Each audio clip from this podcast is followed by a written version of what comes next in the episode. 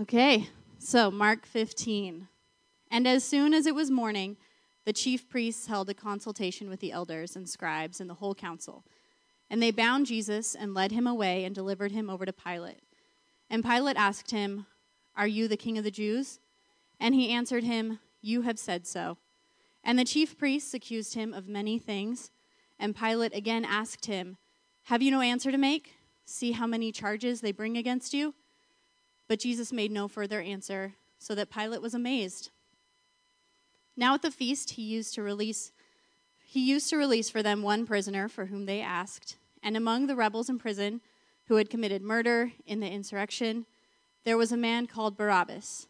And the crowd came up and began to ask Pilate to do as he usually did for them. And he answered them, saying, Do you want me to release for you the king of the Jews? For he perceived that it was out of envy that the chief priests had delivered him up. But the chief priests stirred up the crowd to have him release for them Barabbas instead. And Pilate again said to them, Then what shall I do with the man you call the king of the Jews? And they cried out again, Crucify him. And Pilate said to them, Why? What evil has he done? But they shouted all the more, Crucify him. So Pilate, wishing to satisfy the crowd, released for them Barabbas, and having scourged Jesus, he delivered him to be crucified. And the soldiers led him away inside the palace, that is, the governor's headquarters, and they called together the whole battalion. And they clothed him in a purple cloak, and twisting together a crown of thorns, they put it on him. And they began to salute him Hail, King of the Jews! And they were striking his head with a reed, and spitting on him, and kneeling down in homage to him. And when they had mocked him, they stripped him of the purple cloak and put his own clothes on him, and they led him out to crucify him. And they compelled a passerby, Simon of Cyrene, who was coming in from the country, the father of Alexander and Rufus, to carry his cross. And they brought him to the place called Golgotha, which means place of a skull. And they offered him wine mixed with myrrh, but he did not take it. And they crucified him and divided his garments among them, casting lots for them to decide what each should take. And it was the third hour when they crucified him, and the inscription of the charge against him read, The King of the Jews. And with him they crucified two robbers, one on his right and one on his left. And those who passed by derided him, wagging their heads and saying, Aha, you who would destroy the temple and rebuild it in three days, save yourself and come down from the cross. So also the chief priests with the scribes mocked him to one another, saying, he saved others, he cannot save himself. Let the Christ, the King of Israel, come down now from the cross that we may see and believe. Those who were crucified with him also reviled him. And when the sixth hour had come, there was darkness over the whole land until the ninth hour. And at the ninth hour, Jesus cried with a loud voice, Eloi, Eloi, lema sabachthani, which means, My God, my God, why have you forsaken me? And some of the bystanders, hearing it, said, Behold, he is calling Elijah. And someone ran and filled a sponge with sour wine, put it on a reed, and gave it to him to drink, saying, Wait, let us see whether Elijah will come to take him down. And Jesus uttered a loud cry and breathed his last. And the curtain of the temple was torn in two from top to bottom. And when the centurion who stood facing him saw that in his way he breathed his last, he said, Truly, this man was the Son of God. There were also women looking on from a distance, among whom were Mary Magdalene and Mary, the mother of James, the younger, and the son of Joseph, and Salome. When he was in Galilee, they followed him and ministered to him, and there were also many other women who came up with him to Jerusalem. And when evening had come, since it was the day of preparation, that is, the day before the Sabbath, Joseph of Arimathea, a respected member of the council, who was also himself looking for the kingdom of God, took courage and went to Pilate and asked for the body of Jesus. Pilate was surprised to hear that he should have already died, and summoning the centurion, he asked him whether he was already dead. And when he learned from the centurion that he was dead, he granted the corpse to Joseph. And Joseph bought a linen shroud, and taking him down, wrapped him in the linen shroud and laid him in a tomb that had been cut out of the rock. And he rolled a stone against the entrance of the tomb. Mary Magdalene and Mary, the mother of Joseph, saw where he was laid. When the Sabbath was past, Mary Magdalene, Mary, the mother of James, and Salome brought bought spices so they might go and anoint him. And very early on, the first day of the week, when the sun had risen, they went to the tomb. And they were saying to one another, Who will roll away the stone for us from the entrance of the tomb? And looking up, they saw that the stone had been rolled back. It was very large. And entering the tomb, they saw a young man sitting on the right side, dressed in a white robe, and they were alarmed. And he said to them, Do not be alarmed. You seek Jesus of Nazareth, who was crucified. He has risen. He is not here. See the place where they laid him, but go tell his disciples and Peter that he is not going before you to Galilee. There you will see him, just as he told you. And they went out and fled from the tomb, for trembling and astonishment had seized them. And they said nothing to anyone, for they were afraid. Thanks, Amanda.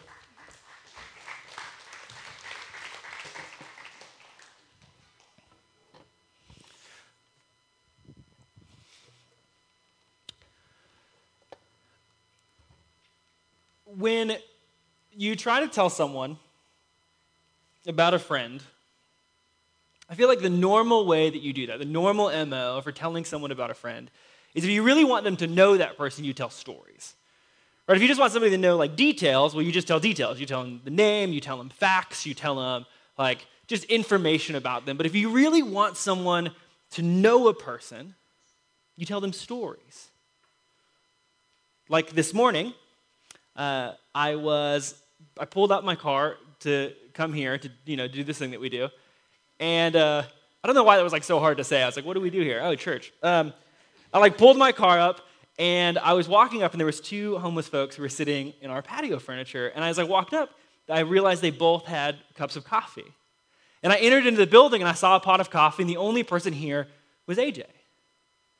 And if you know AJ, like you know that story says something about him. Like he would never tell you that he did that. He would never tell you that like he made coffee for people. It would never even cross his mind. But that story is like such a small encapsulation of who AJ is. Actually, I've been calling AJ recently Alan because he shaved his beard. So without a beard, Alan made a pot of coffee. Right? If you know him, you know that that moment says something about him. It reveals who he is. If I wanted to tell you about my mom, I might tell you that she was a single mom, and that she raised me while she started a company and endured the loss of her husband. I might tell you amazing stories about her character or her endurance or her perseverance or the way that she loved, the way that she cared for others, even in the midst of her own crisis. That would give you a snapshot of who she is. I would also, though, feel like it was very important to tell you that when I was eight, she decided to do a Jaws movie marathon and then take me to Hawaii. I just think that that tells you something about my mom and our relationship that she's a monster. just joking. She's not even here. Right? Those stories, those small images, they tell you something about a person. They reveal who they are. It's more than details, it's more than facts, it's more than just like pieces of information. They are deep revelations of who. And as we've been working through the story of Mark, the book of Mark, that is what we've been seeing about Jesus. It's this really short book, 16 chapters. And as we're reading through it, and as we're walking through it, what you get is a, a picture of Jesus, an image of who he is. It's more than just facts, it's more than just information, it's more than just details about when he was born or how he lived. It is a story about who he is. And as we come to the end of Mark, it's like that weightiness of those stories is even more intense. And what they reveal about Jesus is even more substantial. In fact, that question, who is Jesus, is at the front of these stories. Last week, Heather walked us through Mark 14 when Jesus is betrayed in the garden. He's led before the council. And the question that the council asks him in verse 61 is that question Who is Jesus? It says, And again, the high priest asked him, Are you the Christ, the Son of the Blessed? And Jesus said, I am. And you will see the Son of Man seated at the right hand of power, coming with the clouds of heaven. And the high priest tore his garments and said, What further witness do you need? Right, in this story, the central question is who is Jesus? What does he claim about himself? What is he declaring? What kind of life is he living? What does that mean for the world? Who is Jesus? And what does his identity mean for us? How should we respond to it? And in chapter 14, the, the question revolves around whether or not Jesus is Messiah or the chosen one, the person who's fulfilling all the hopes of Old Testament Israel. And if he is those things, then it means something for the world around him, and it means something for how the world responds to him, and it means something for those priests and those scribes who are trying him, which is why they respond with such visceral hate and aggression. Because they do not suffer what it means. But as we come to chapter 15, you have the same question, but a different set of implications. Right? Following his being before the council, Jesus is dragged before Pilate. In like 14, the question is about who Jesus is. Pilate asks Jesus specifically, Are you the king of the Jews? So, we're in chapter 14, the question is one of religious implications, of theological implications. Are you the Messiah? Are you the chosen one? Are you the one who's going to forgive our sins? Are you the one who is connected to God? Are you the one who is going to rescue us as a Jewish people? This question is fundamentally a political question. Are you a political figure? Are you king of the Jews? Now, Pilate, he doesn't care really about the theological infighting of the Jewish community. He could not care if Jesus is Messiah or not Messiah. He wouldn't be interested in asking that question. But he does care about the political implications of Jesus' existence. He's tasked with peacekeeping in Palestine. That's his job. That's the work that he's called to. He has been placed there by Rome to oversee the political machinations of this region. And so Jesus is deeply interested, or Pilate is deeply interested in the political implications of Jesus' existence. If Jesus is claiming kingship, then that is a threat to Rome. Rome has actually already had a problem with Jewish revolts. And when Mark is writing this gospel, they are having another problem with Jewish revolts, which is why the temple gets destroyed in AD 70. Jewish revolts. So if someone is claiming to be king, there is a threat there. So Pilate is interested in the political claims of Jesus. So he asks him, Are you king of the Jews? But the interesting thing about Pilate is that he's also a complicated character. Right? He asks him if he's king of the Jews. He has this exchange with Jesus. And then he comes to the conclusion that Jesus is innocent. And Pilate, therefore, is uninterested in killing him. And so instead of killing Jesus, like immediately, he tries to satisfy the crowd, to placate them, or to manage the situation that he sees unfolding around him. So the next story in the moment after he's before Pilate is he goes before the people, and there is a, a habit or a tradition of releasing a prisoner. And so Pilate is like, okay, maybe I will release a really terrible prisoner. And that option will be so bad that they'll have to choose Jesus because I believe that Jesus is innocent. So he's like, do you want Barabbas, who is a terrorist, or do you want Jesus? But it doesn't work. And the crowd actually forces him to release Barabbas, a terrorist, and also hold Jesus. So Pilate then switches to a second strategy. He's like, okay, well, maybe that didn't work, but maybe if I, if I have Jesus beaten, if I have him punished, that'll satiate the violence of the crowd. But it doesn't. And still they cry for crucifixion. And in verse 15 it says So Pilate, wishing to satisfy the crowd, released for them Barabbas, and having scourged Jesus, delivered him to be crucified. In chapter 14, when we saw the religious leaders confront Jesus, it turns to hatred and violence. But when Pilate is asked to respond to the life and claims of Jesus, it leads to fear and attempts to control, manage, and satisfy. Pilate is concerned about conflict and tension. He's concerned about doing a bad job as a bureaucrat. He's like a normal mid level manager in Rome, and he's interested in maintaining the peace. And so when fear and anxiety and worry is like interjected into Pilate's life, he tries to control it, to manage it, to do what power always does manage fear. I feel like that is often our own habit. When fear and anxiety arise, I think we often try to control the situation. So we plan or we manage or we strategize or we talk about if we accomplish these goals or these purposes, then we can kind of placate or control or harness or deal with our own fear and our own anxiety. But the problem for Pilate is it doesn't work. Simply doesn't work. The Pilate's attempts at management get a terrorist released instead of Jesus, and they get Jesus beaten instead of released, and it still leads to Jesus' death. So the very thing that he was trying to fix through management or control, it makes it worse. Pilate's attempts to manage his own fear or control his own anxiety actually makes the situation around him worse. He cannot manage the crowd cannot control the fear. In fact, Pilate even tries to get Jesus to operate the same way.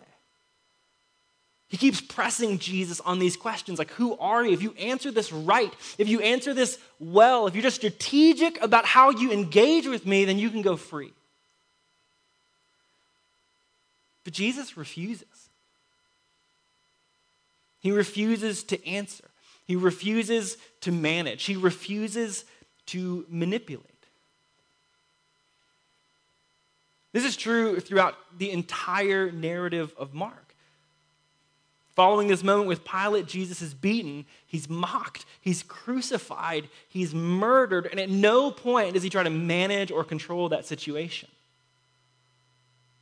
The prophet Isaiah, when speaking about this moment, says it this way in Isaiah 53, verse 7 says, He was oppressed and he was afflicted, yet he opened not his mouth, like a lamb that is led to the slaughter, like a sheep before its shearers is silent, so he opened not his mouth. Doesn't argue, doesn't attempt to manage or coerce or control. Because he doesn't work.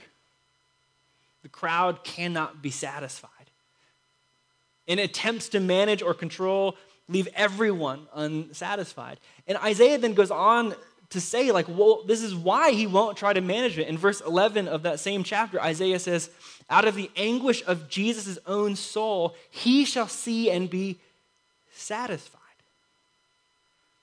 By his knowledge shall the righteous one, my servant, make many to be accounted righteous, and he shall bear their iniquities. This moment is so crazy Pilate is trying to satisfy the urges of the crowd, to satisfy their violence. He fails to do so. And the prophet Isaiah is like, you know, the only person who leaves this moment satisfied? Oh, the one who absorbed all the hostility of those around him and did not try to manage it or control it. That is like so upside down to the way that our world works.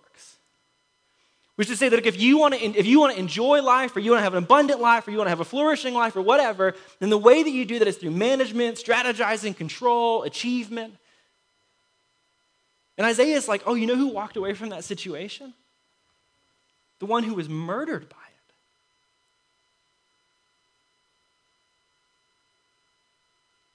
Our world and Pilate's world is about control and management, but Jesus says,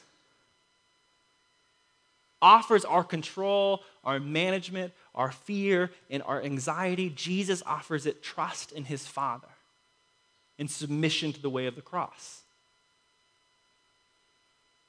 And the result from Jesus' trust in his Father and submission to the way of the cross is that every single one of us are invited into that same kind of trusting relationship with him and by him.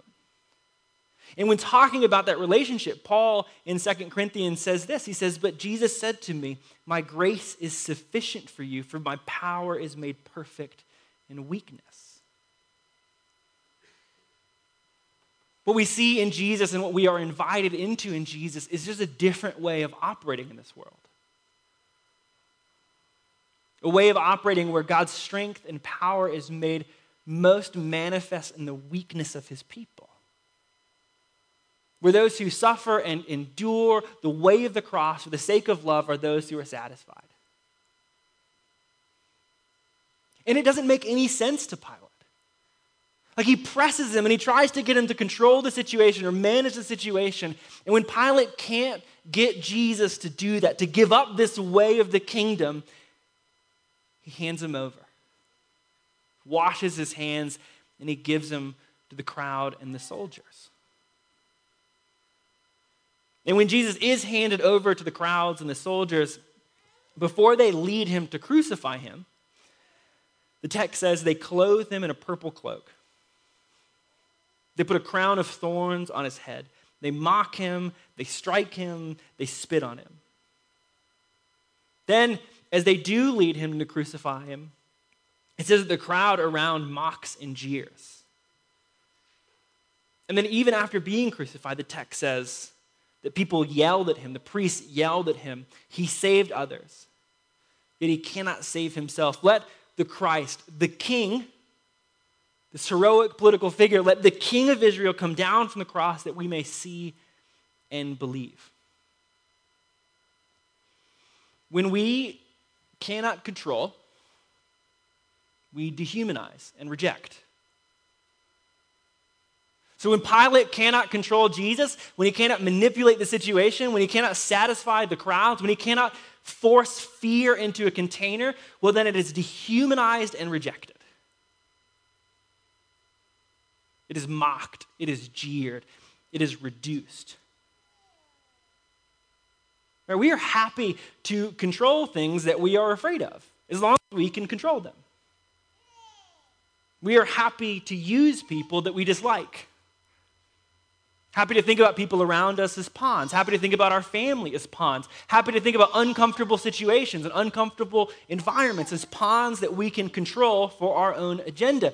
But as soon as those things are not controllable, they become threats. And people very quickly become predators.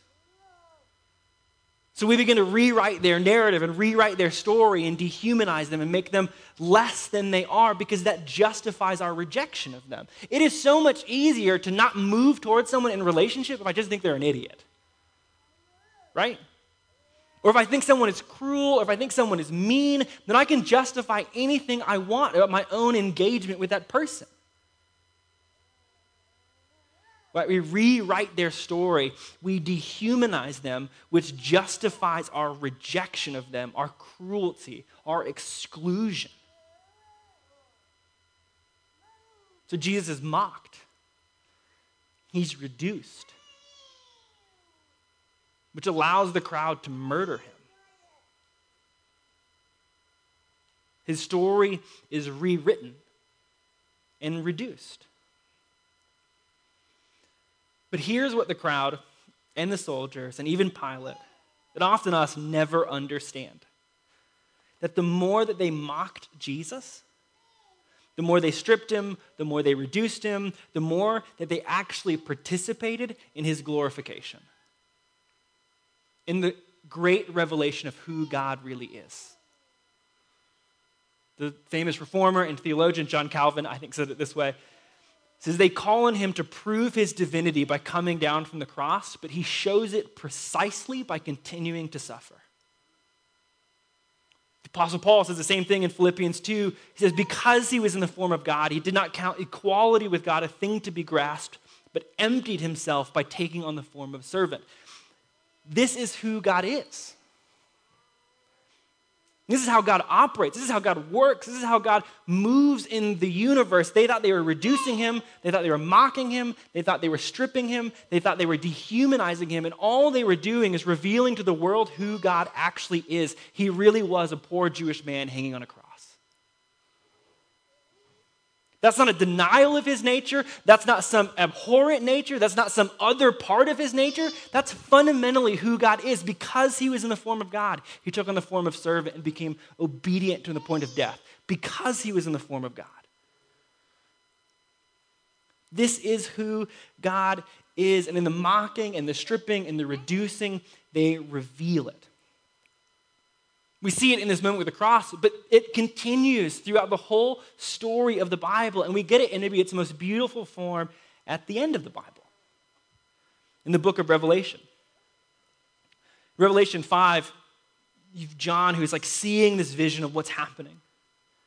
And he says this in chapter 5, verse 5. It says, And one of the elders said to me, Weep no more. Behold, the lion of the tribe of Judah, the root of David, that's Jesus, has conquered. So that he can open the scroll and its seals. And then John looks, and what does he see? And between the throne and the four living creatures and among the elders, I saw not a lion, but a lamb standing as though it had been slain. Lion is an image of power, an image of kingship, an image of who Jesus is the ruler, the reign. But then the image gets flipped into a slain lamb. This is a different kind of king. This is a different kind of Messiah, a different kind of ruler, a different kind of kingdom. And he is ruling and he is conquering in a fundamentally different way. The vision goes on to say, it says, You were slain. And by your blood you ransomed your people for God from every tribe and language and people and nation. And you have made them a kingdom and a priest, and they shall reign on this earth.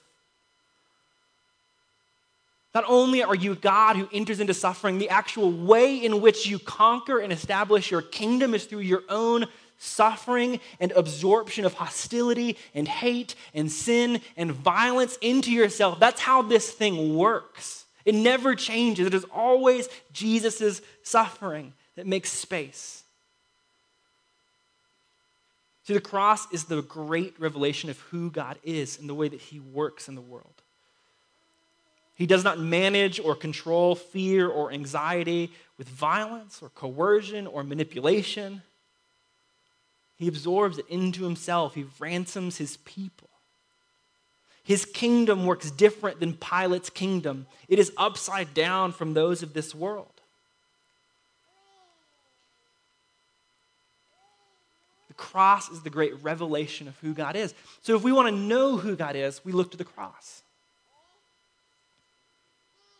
We want to know how God acts in the world. We look to the cross. We want to know how God thinks about us. We look to the cross. We want to know how God manages fear. We look to the cross. We want to know how God thinks about the people around us, or how God thinks about power, or how God thinks about sin, or how God thinks about love. You look to the cross. It is the great revelation of who God is and how God works in the world.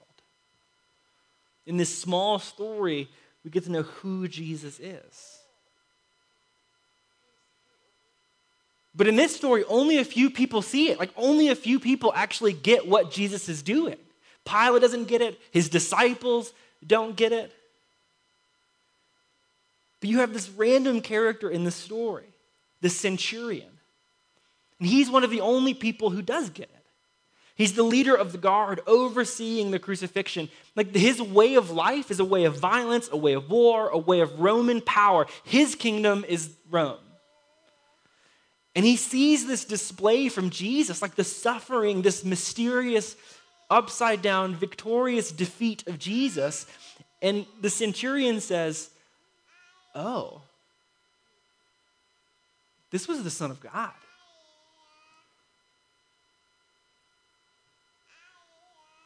This is the thing that disciples throughout Mark have struggled to understand. And we can see it, like in this moment, that they don't understand it because Heather talked about this last week, but none of them are with him. None of the male disciples are with Jesus. They've all fled. These people who asked about being great, these people who asked to sit on his left and his right hand, the people who asked to drink the cup, the people who asked to be baptized in his baptism, who said they would be with him until the very end, are not with him until the very end. But the centurion sees it. And then another group sees it.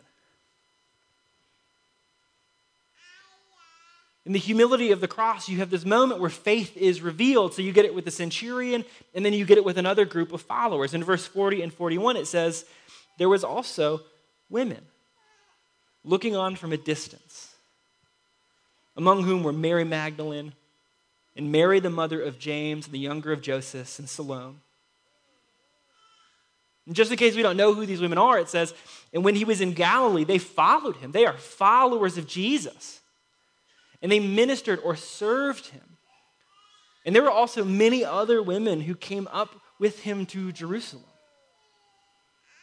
These women are followers of Jesus. They are supporters and ministers and servants of Jesus. And that word ministered, it's actually the same word that Jesus tells his disciples if they want to be great, they need to be ministers or servants. So when the disciples come to him and they're like, hey, what does it take to be great? What does it take to sit at your left and your right hand side? Jesus says, oh, you need to become the servant of all. And then it never gets used of those male disciples, but it does get used of these women right here. They were servants of Jesus, and they were with him to the point of the cross. In the humility of the cross, we get to see the faith of those who had been serving all along, who looked like Jesus who followed him to the way of the cross. And from the cross, even to the tomb. And so when they see the violence of the cross, they respond by following. And they follow from the cross even to the tomb. But then, as you continue to follow the story of these women, you actually get something very fascinating. They follow Jesus from the cross to the tomb. And then, this is chapter 16. It says, Mary Magdalene, Mary the mother of James and Salome, they brought spices so that they might go and anoint the body of Jesus. In entering the tomb, these women saw a young man sitting on the right side, dressed in a white robe, and they were alarmed, logically. And he said to them, Do not be alarmed, illogically. He says, You seek Jesus of Nazareth, but he was crucified, and he is risen. He is not here. But go tell his disciples, there you will see him just as he told you. And so they went out and fled from the tomb, for fear and trembling and astonishment had seized them, and they said nothing to anyone, for they were afraid. I love this about the book of Mark that no one, no character is simple. Everyone gets to be pretty complicated in the book of Mark. So you have these women whose faith is tested. And it was tested at the cross, but they were courageous at the cross. And then we come to the tomb and they are afraid at the tomb. And I was thinking, like, why is this moment? Like, what is this moment and, and what it is about Jesus revealing about their response? And I think that it is easier sometimes to live without hope than it is to hold hope in the face of the mysterious and unexpected ways that God works. Right? It is easier to manage expectations. It is easier to control the outcome or even to say that there will be no good outcome than it is to hold on to hope that God is doing something mysterious and unexpected. And so to fear, like Pilate tries to control it, and to the fear, the crowds reject it and dehumanize Jesus. And to fear, the women follow Jesus for a significant amount of time. As soon as their fear is triggered by the unexpected and mysterious, and the fear becomes too much and they flee. Because sometimes it is difficult to hold that mysterious and unexpected hope of God's work. And maybe that sounds strange or like it doesn't make any sense, but if you think about where these women were coming from, like they had just watched Jesus die. They were afraid, they were distraught, and to their fear, they received this weird news. This news of like a mysterious victory that the person they watched die, that they were there at the cross, is alive like we live with the, the benefit of knowing about the resurrection. Like we live in the benefit of being post this moment and living in the wake of the church and the spread of the gospel. But they don't. And so in this moment, it is just unexpected and it is startling.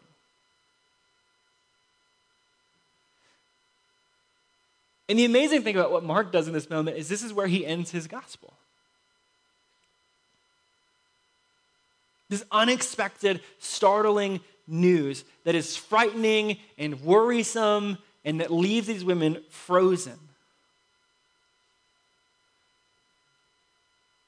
And there's a question on the table in this moment, which is will they trust God in this unexpected and crazy moment? We've actually seen Pilate's response. We've seen the crowd's response. We saw the women respond to the cross, but now they have to respond to a new challenge. Jesus is mysteriously alive. So, how will they respond to the mysterious and unexpected victory of Jesus? Will they stay frozen in fear or will they go and tell, as this man in white tells them to do? Will they, like Pilate, try to manage it, control their anxiety? Will they, like the crowd and the soldiers, dehumanize and reject it? Or will they trust? Will they go and tell? Now, on this side of the story, we know the answer to that question. It's a yes. Takes a second, though. But Mark didn't simply write this story to retell the story. He wrote it to evoke that same kind of question How will people respond to this unexpected, mysterious news of Jesus? How will they respond to it? And Mark is writing specifically in a world that is chaotic. Rome is the power, but Jesus is gone. The disciples are gone. It is a world that is controlling fear and rejecting that which it doesn't understand. And so he asks these readers this question How do you respond to the mysterious and unexpected story of Jesus? Do you trust and go? Or do you freeze in fear? And that is the same question that 2,000 years later we're being asked. How do we respond to the unexpected, mysterious victory of Jesus? How do we respond when we don't know all the answers and we don't know what comes next? When we can't, well, when everything in us wants to control the outcomes or just give up on the outcomes altogether, how do we respond to the mysterious and unexpected news of Jesus? What do we do with it all? As we look at the empty tomb. And the good news I think about this story is not only that Jesus is alive, but it is also that everyone responds poorly once or a thousand times. Right? The disciples, they don't get it. And so when the cross happens, they flee and they run away. But when the resurrection happens, they start to get it. The women, they stay all the way to the cross. But when the resurrection happens, they flee in fear. But you also have this crazy story that we kind of glanced over of Joseph of Arimathea. He's a member of the council. And if you're reading in chapter 14, it says that every member, every member of the council condemned Jesus to die. That means Joseph did. They unanimously voted to condemn Jesus to die. And yet, just a chapter later, Joseph is just like, oh. So remo- he's the one that removes Jesus from the cross, that wraps him in a cloak and places him in a tomb. Everyone in this story at some point responds poorly to Jesus and is given another opportunity to respond again. And that, too, is the story of the gospel. That we are asked, how do we respond to this crazy and unexpected news of the risen Savior? And even if we respond poorly this time, how do we respond again? And how do we respond again? And how do we respond again? So, Missio, today, what do you do with the person of Jesus? Right now, right here. Not what did you do yesterday, or what did you do the day before that, or what did you do 10 years ago, but how do you respond to the person of Jesus in the mysterious victory of the empty tomb? How do you respond to it right now? Do you try to control it or manage it? Do you reject it and dehumanize it? Or do you receive his invitation to trust and to go? Even if you didn't yesterday. So, Missio, how do you respond to the mysterious victory of Jesus?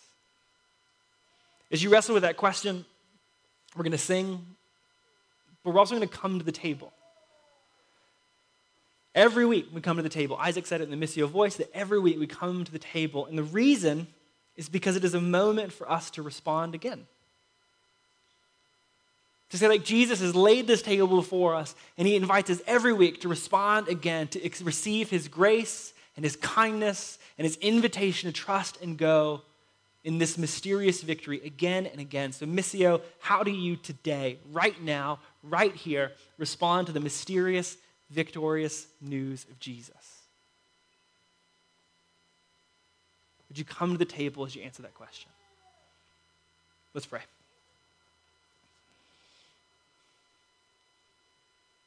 Jesus, I think it would be really dishonest for me to say I always understand what you're doing. I just really never do. And thank you that today that is exactly the truth of your story, that I don't need to know the answer to the questions that come next. But instead, I'm invited to trust you, to receive the invitation of your mysterious victory, and to go in the truth of it from this moment to the next. So, Jesus, as we hear that story today, as we hear it anew, we've probably heard it a thousand times before, but as we hear it anew, would you help us ask that question anew? How do we respond to you?